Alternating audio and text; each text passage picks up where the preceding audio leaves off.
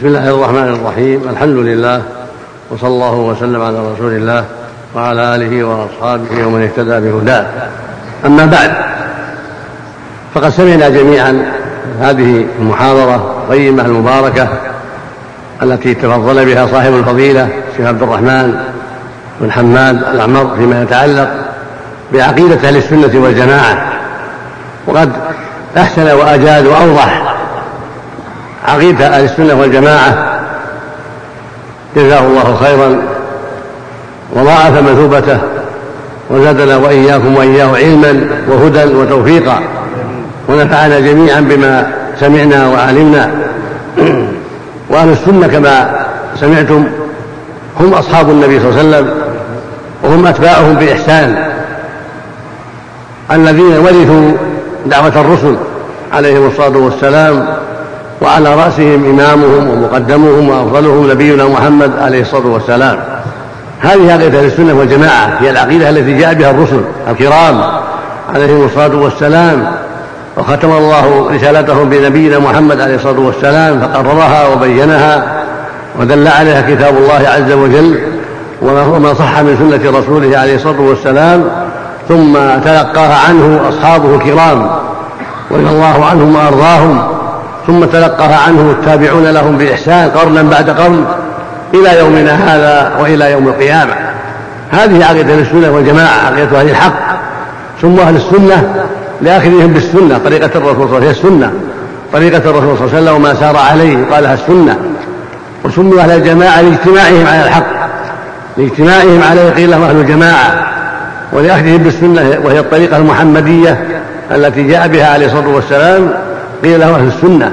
هم أهل السنة المعنى أهل الطريقة المحمدية التي جاء بها الرسول عليه الصلاة والسلام، وهم أهل الجماعة لاجتماعهم على الحق، لاجتماعهم على ما قاله الرسول صلى الله عليه وسلم وما جاء به، وأخذهم به وتمسكهم به وسيرهم عليه، فلهذا قيل أهل السنة والجماعة. ويقال أهل الحق، ويقال أهل العلم والإيمان، ويقال أهل الصراط المستقيم، صراط الذين أنعم الله عليهم من النبيين والصديقين والشهداء والصالحين. وقد بين تفصيلها فيما بينه الرسول صلى الله عليه وسلم حين أجاب جبرائيل عليه الصلاة والسلام لما سأله عن الإيمان والإسلام والإحسان. أجابه النبي صلى الله عليه وسلم عن الإيمان فقال أن تؤمن بالله وملائكته وكتبه ورسله واليوم الآخر وتؤمن بالقدر خيره وشره. وشرح لكم صاحب الفضيلة الشيخ عبد الرحمن هذه الأصول التي يرجع إليها كل ما جاء به الرسول صلى الله عليه وسلم من الهدى. هذه الأصول الستة يرجع إليها جميع ما جاء به الرسول صلى الله عليه وسلم من العلم والهدى والشرائع والأحكام. فالإسلام بأركانه الخمسة داخل في الإيمان، وهكذا الإحسان داخل في الإيمان، وهكذا كل ما أمر الله به ورسوله كله داخل في ذلك عند الإطلاق. وقد بين لكم معنى الإيمان بالله وملائكته وكتبه ورسله واليوم الآخر وبقدر خيره وشره، وبين أن الإيمان بالله يدخل فيه الإيمان بوحدانيته، وأنه رب العالمين، وأنه الخلاق العليم، وأنه مستحق العبادة، وأنه ذو الأسماء الحسنى والصفات العلى، كله داخل في الإيمان بالله، توحيد الربوبية وتوحيد الألوهية وتوحيد الأسماء والصفات، كله داخل في الإيمان بالله. فهو سبحانه الخلاق والرزاق المنفرد بالخلق والتدبير، لا شريك له في ذلك. ومن زعم أن لأحد شركة مع الله يدبر الأمور ويخلق ما يشاء ويرزق من يشاء ويحيي ويميت إلى غير ذلك، وقد أشرك بالله في الربوبية، وصار شرا من كفار قريش وشرا من كفار اليهود والنصارى ونحوهم، لأن هؤلاء عرفوا توحيد الربوبية وعرفوا أن الله خالقهم ورازقهم ويدبر أمورهم، لكنهم لم يدخلوا في الإسلام بهذا بسبب شركه في العبادة وعدم توحيدهم الإلهية، عدم إخلاص العبادة لله وحده. فكانوا يعبدون الأصنام والأوثان والأشجار والأحجار، وطوائف أخرى يعبدون النجوم، وآخرى يعبدون الشمس والقمر إلى غير ذلك من صنوف أهل الشرك. فلا يكونوا مسلمين ولا يدخلون في الإسلام إلا بتوحيد العبادة، إلا بإخلاص العبادة لله وحده، والإيمان بأنه سبحانه معبود بالحق وأن ما سواه معبود بالباطل، كما قال جل وعلا ذلك بأن الله هو الحق وأن ما يدعون من دونه هو الباطل. وهذا هو معنى لا إله إلا الله، فإن معناها لا معبود حق إلا الله. فهي تنفي العبادة عن غير الله يعني بحق، وتنفي العبادة بالحق لله وحده سبحانه وتعالى. أما ما عبده الناس من دون الله كعباد اللات والعزى والأصنام وأصحاب القبور والنجوم وغير ذلك، هذه كلها معبودة في الباطل. وهي سميت آية كما قال الله جل وعلا: وما أغنت عن ولاتهم التي يدعون الله من شيء لما جاء ربك. هي آلهة باطلة وهي سميت آلهة لأنها عبدت بالباطل بغير حق، وإن المعبود بالحق هو الله وحده سبحانه وتعالى. وإلهكم إله واحد لا إله إلا هو الرحمن الرحيم. ويقول عز وجل: ذلك بأن الله هو الحق وأن ما يدعون من دونه هو الباطل. ويدخل في ذلك أيضا توحيده بأسمائه وصفاته، يعني توحيده بأنه سبحانه صاحب الأسماء الحسنى والصفات العلى، لا شبيه له ولا شريك له ولا ند له، وهو مستقل بذلك والموصوف بذلك، هو العليم والسميع والبصير والحكيم والقدير والعليم والعلي الكبير إلى غير ذلك. فهي أسماء عظيمة تليق به سبحانه، لا يشابه بها خلقه وليس له بها ند ولا مثيل ولا شبيه، كما قال عز وجل: ليس كمثله شيء وهو السميع البصير. قل هو الله أحد الله الصمد لم يلد ولم يولد ولم يكن له كفوا أحد. ويدخل في الإيمان بالله أيضا شهادة أن لا إله إلا الله وأن محمدا رسول الله، والشهادة لجميع الرسل كما يأتي. ويدخل فيه الصلاة والصيام والحج والجهاد والأمر بالمعروف والنهي عن المنكر وبر الوالدين وصلة الأرحام إلى غير هذا مما شرع الله، كله داخل في الإيمان بالله. وعرفوا معنى الإيمان بالملائكة.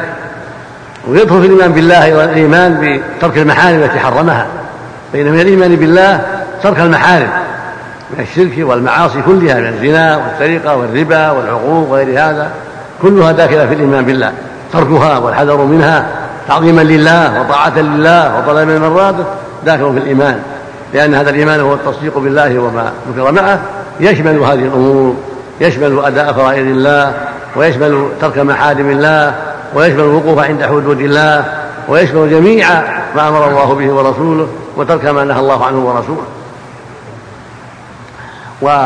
ويشتمل هذا أيضا على الإيمان بملائكة الله، وأن لله ملائكة في أمره وطاعته، منهم حملة العرش ومنهم جبرائيل وميكائيل وإسرافيل. جبرائيل يأتي بالرسالة الرسل، وميكائيل موكل بالقطر والنبات، وإسرافيل موكل بنفخ الصور، وهكذا بقية الملائكة ممن يدبرهم كيف يشاء سبحانه وتعالى. ومنهم خزنة الجنة، ومنهم لكن موكلون بالنار إلى غير ذلك. أخبر الله عنهم جل وعلا قوله: بل عباد مكرمون لا يسبقونه بالقول وهم بأمره يعملون، يعلم ما بين أيديهم وما خلفهم ولا يشفعون إلا لمن ارتضى وهم من خشيته مشفقون. أخبر عنهم بقول: لا يعصون الله ما أمرهم ويفعلون ما يؤمرون. خلقهم من النور كما قال النبي صلى الله عليه وسلم: خلقت الملائكة من النور، وخلق الشيطان من مارج من نار، وخلق آدم من وصف لكم.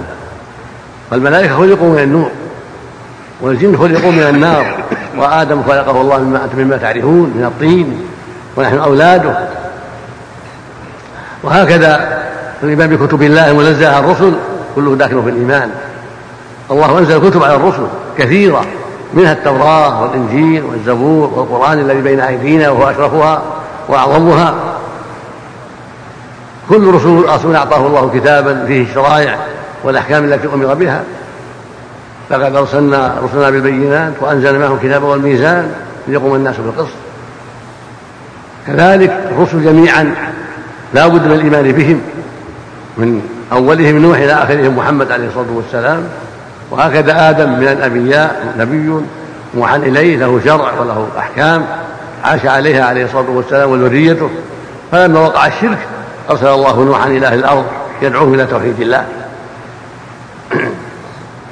وآخر الأنبياء محمد عليه الصلاة والسلام، وخاتمهم وإمامهم وأفضلهم عليه الصلاة والسلام، كما قال عز وجل: ما كان محمد أبا أحد من رجالكم ولكن رسول الله وخاتم النبيين. وكذلك الإيمان بالبعث والنشور واليوم الآخر أصل أصيل، وهو الأصل الخامس. فالرسل بعثوا بهذه الأصول، ومنها الإيمان باليوم الآخر، بالبعث بعد الموت، وبالموت وما بعده، وبالحساب والجزاء والجنة والنار، وما يكون يوم القيامة من الميزان ونشر الكتب وحساب الناس إلى غير ذلك، كله داخل في الإيمان باليوم الآخر. فالإيمان بالموت وما بعده من شؤون القبر، وأن القبر إما روضة من رياض الجنة وإما حورة من حور النار، وما يكون بعد ذلك حين قيام الناس من قبورهم لرب العالمين والفصل بينهم والجزاء. ثم بعد ذلك ينقسمون إلى قسمين، فريق في الجنة وفريق في السعير. كل هذا حق داخل في قوله واليوم الآخر، وفي اللفظ الآخر والبعث بعد الموت، والبعث بعد الموت والإيمان باليوم الآخر، وهذا حق لا بد منه. وقد أنكره الكثير من الكفرة من الوثنيين وغيرهم، والله جل وعلا بينه على أيدي الرسل ووضحه في كتابه العظيم وبينه رسوله الكريم عليه الصلاة والسلام. فمن أنكر هذا اليوم وزعم أن الناس يموتون ولا يرجعون فهو من جنس عباد الأوثان والأصنام، كافر بالله، نعوذ بالله من ذلك. وهكذا الإيمان بالقدر، أن الله قدر الأشياء وعلمها وكتبها وأحصاها، كل ذلك حق. ويشمل كما سمعتم يشمل أربعة أمور، الإيمان بالقدر يشمل أربعة أمور. من آمن بها فقد آمن بالقدر، العلم والكتابة والمشيئة وخلق الله للأشياء وإيجاده للأشياء سبحانه وتعالى. والله علم الأشياء قبل وجودها وكتبها عنده، هو قدر المقادير قبل أن يخلق السماء والأرض ب50,000 سنة. قال صلى الله عليه وسلم يقول النبي صلى الله عليه وسلم إن الله قدر مقادير العباد قبل أن يخلق السماء والأرض ب50,000 سنة وعرشه على الماء. قال جل وعلا لتعلموا أن الله على كل شيء قدير وأن الله قد أحاط بكل شيء علما إن الله بكل شيء عليم. فقد علم أحوال العباد وما يكون منهم من خير وشر وطاعة ومعصية، كل ذلك قد علمه سبحانه وأحصاه، وعلم ما يكون في هذا الملك في ملكه سبحانه، وما يقع فيه من خير وشر ومن عز وذل ومن طاعة وكفر وغير ذلك، لا يخفى عليه سبحانه وتعالى، قد أحصى كل شيء وعلمه. ثم كتب ذلك أيضا، فهو معلوم له سبحانه ومكتوب في اللوح المحفوظ، كما قال عز وجل ألم تعلم أن الله يعلم ما تسرون إن ذلك في كتاب إن ذلك على الله يسير. قال سبحانه ما أصاب مصيبة في الأرض ولا في أنفسهم إلا في كتاب من قبل أن نبرأها إن ذلك على الله يسير. والأمر الثالث أنه شاء ما يكون من العباد وما يكون في هذا الوجود، شاءه سبحانه عن حكمة، فما يكون في هذه الدنيا وما يكون في الآخرة كله بمشيئته سبحانه وتعالى، بل قدره ومضى به علمه ومضى به كتابه وهو واقع بمشيئته سبحانه وتعالى. فالموت الحياة والعز والذل والمرض والصحة والطاعة والمعصية وغير ذلك كله بمشيئته سبحانه، وله حكمة بالغة والحجة الدامغة سبحانه وتعالى. فما شاء الله كان وما لم يشاء لم يكن، كما قال عز وجل لمن شاء منكم أن يستقيم وما تشاءون إلا أن يشاء الله رب العالمين. قال عز وجل لمن شاء ذكره وما يذكرون إلا أن يشاء الله وأهل التقوى وأهل المغفرة ولو شاء ربك ما فعلوه فذرهم وما يفترون. فالمؤمن يؤمن بهذه الأمور ويعلم أن كل شيء بمشيئته سبحانه، وقد سبق به علمه سبقت به كتابته جل وعلا، وما يكون في من تقدير الجنين في بطن أمه كله تصميم قدر السابق. فالجنين يكتب عليه ما يكون بعدما تمضي عليه أطوار 320 يوما يكتب رزقه وأجله وعمله وشقي وسعيد كما جاءت به النصوص، وكلها تصميم من قدر السابق. وهكذا ما يكون في ليلة القدر من التقدير في السنة كله تصميم قدر السابق، وهكذا ما يقع كل يوم هو في شأن سبحانه وتعالى. ربنا كل يوم هو في شأن، له تصرف كما يشاء سبحانه وتعالى، وكل ما يقع تصميم لقدر السابق. والأمر الرابع خلقه للأشياء، خلقه لما وجد في هذا الكون، هو الخالق الأشياء كلها، وخالق السماء، خالق الأرض، خالق الطاعة، خالق المعصية، خالق العباد. والله خلقكم وما تعملون سبحانه وتعالى، هو خالق الأشياء وموجدها جل وعلا، وله حكمة بالغة. والعبد هو الفاعل، الله خلقه وخلق عمله، أعطاه القوة، أعطاه القدرة، يقوم ويمشي ويأكل ويشرب ويتكلم، الله الذي أعطاه ذلك وقواه على ذلك وخلق له ذلك، لكنه هو الفاعل. هو فاعل، هو الصائم، هو المصلي، هو الزاني، هو القاتل، هو العاق، والمطيع فلك تنسب إليه فعله، أعطاه الله اختيار وأعطاه الله مشيئة كما قال سبحانه لمن شاء ذكره. فهو سبحانه وتعالى أعطى العبد مشيئة وإرادة واختيارا، قال عز وجل لمن شاء منكم يستقيم وما تشاءون إلا إن شاء الله رب العالمين. قال تريدون عرض الدنيا والله يريد الآخرة. قال إن الله خبير ما تفعلون خبير ما تصنعون والله بما تعملون خبير. لهم أعمال ولهم صنع ولهم فعل ولهم إرادة ولهم مشيئة، لكنها كلها بمشيئة الله وقدره سبحانه وتعالى. فهم يشاءون ويفعلون باختيارهم، يأكل ويشرب باختياره، يطيع ويعصي باختياره، يقتل ويؤخذ بقتله لأنه مختار ويقام عليه القصاص، يزني ويقام عليه الحد، يسرق ويقام عليه الحد لأنه فعله، مجزي عليه في الدنيا وفي الآخرة. والله له الحكمة البالغة سبحانه وتعالى، فالعبد مخول بفعله وربك حكيم عليم. ولو شاء الله لجمعهم على الهدى فلا تكونن من الجاهلين. هو سبحانه قادر على كل شيء، لو شاء لجعلهم مهديين جميعا ولو شاء لجعلهم ضالين جميعا، ولكنه له الحكمة البالغة سبحانه وتعالى. خلقهم لعباده وأمرهم بطاعته وأعطاهم قلوبا وأعطاهم عقولا وأعطاهم اختيارا، فمن أطاع ربه ووحده واستقام عليه على دينه جزاه بالجنة والكرامة، ومن عصاه وخالف أمره واتبع الهوى استحق من الله غضبه وعقابه. وهذا قدر لا ينافي الشرع كما سمعتم، فالشرع لا بد منه، فقد قدر الأشياء وعلمها وكتبها وخلق كل شيء.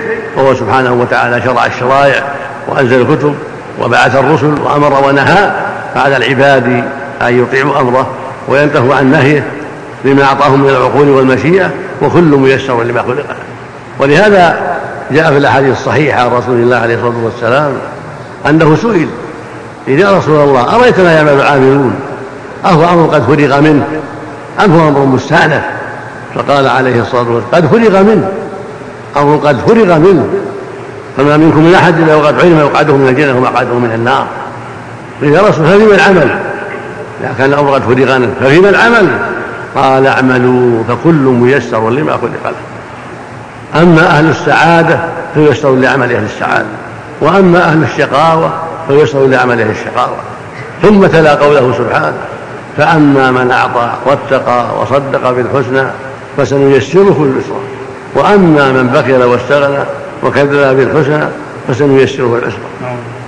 فالعبد ميسر لما خلق له من خير وشر، وربك له الحكمة البالغة في ذلك، ابتلى عباده بالأوامر والنواهي ليتبين الصادق من الكاذب والصابر من غير الصابر والمجتهد بالخير من غيره.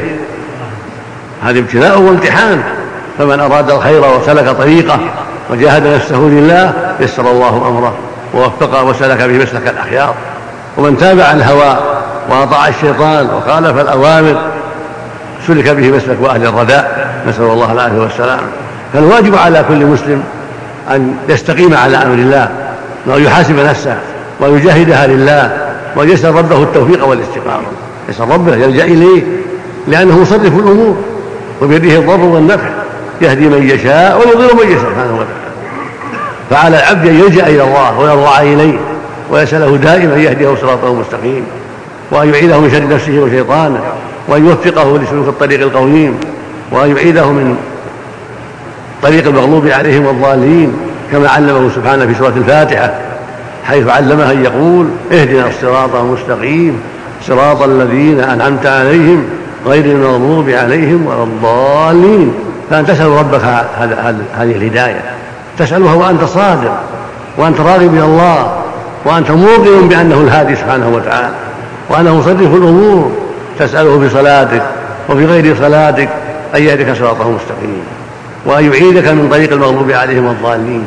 المغلوب عليهم الذين يعلمون ولا يعملون كاليهود وأشباههم من علماء السوء، والضالون هم الذين يعملون على غير هدى، يعملون على غير هدى وعلى غير بصيرة بل على الضلالة والجهل. فأنت نسأل الله أن يجنبك طريق هؤلاء وهؤلاء وأن يهدك صراطه المستقيم صراط الذين أنعم عليهم وهم أهل العلم والعمل. والمنعم عليهم هم الرسل وأتباعهم، وهم أهل العلم والعمل، هم اللي عرفوا الحق وعملوا، هؤلاء هم الصراط المستقيم. أما المغضوب عليهم والضالون فهم ضد ذلك. المغضوب عليهم علموا ولم يعملوا نعوذ بالله، والضالون تعبدوا على جهالة وعلى غير هدى فصاروا ضالين. نسأل الله يوفقنا وإياكم لما هو فيه، وأن يهدنا وإياكم صراطه المستقيم، وأن يرزقنا وإياكم العلم النافع والعمل الصالح والفقه في دينه والثبات عليه، وأن يجزي أخانا فضيلة الشيخ عبد الرحمن بن حماد عن كلمته خيرا، وأن يعيذنا جميعا من شرور أنفسنا ومن سيئات أعمالنا، وأن ينصر دينه ويعلي كلمته، وأن يوفق ولاة أمر المسلمين جميعا لكل ما فيه صلاح العباد والبلاد، إنه سميع قريب.